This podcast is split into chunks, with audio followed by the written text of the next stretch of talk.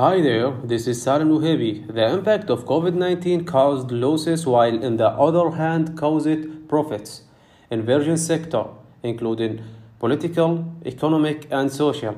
However, when we come to talk about the economic sector, for example, online stores such as Amazon and Alibaba, they get huge profit due to the curfew and people shopping from their home through online platforms.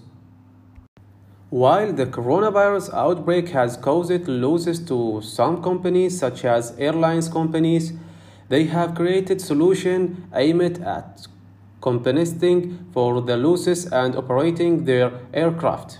For example, Qantas company just in 10 minutes they sell all tickets for one of its flights that do not go anywhere but they only route in Australia sky and go back to the starting point.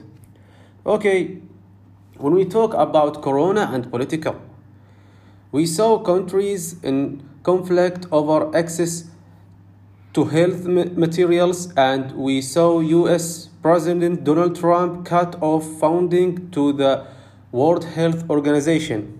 While China improved its political relation with virgin countries of the world by providing medical aid and health equipment to virgin country of the world. Okay, when we talk about human behavior in COVID-19, Dr. Ahmed, a psychologist at Hatat Center, he mentioned the media covering of COVID-19 causing an anxiety for people and puts them under severe thinking pressure. And we see the phobias separate among people from touching surface and people do not feel comfortable in a place that brings them together. We see that Corona caused profits and losses, and COVID 19 will keep a big touch in human behavior life.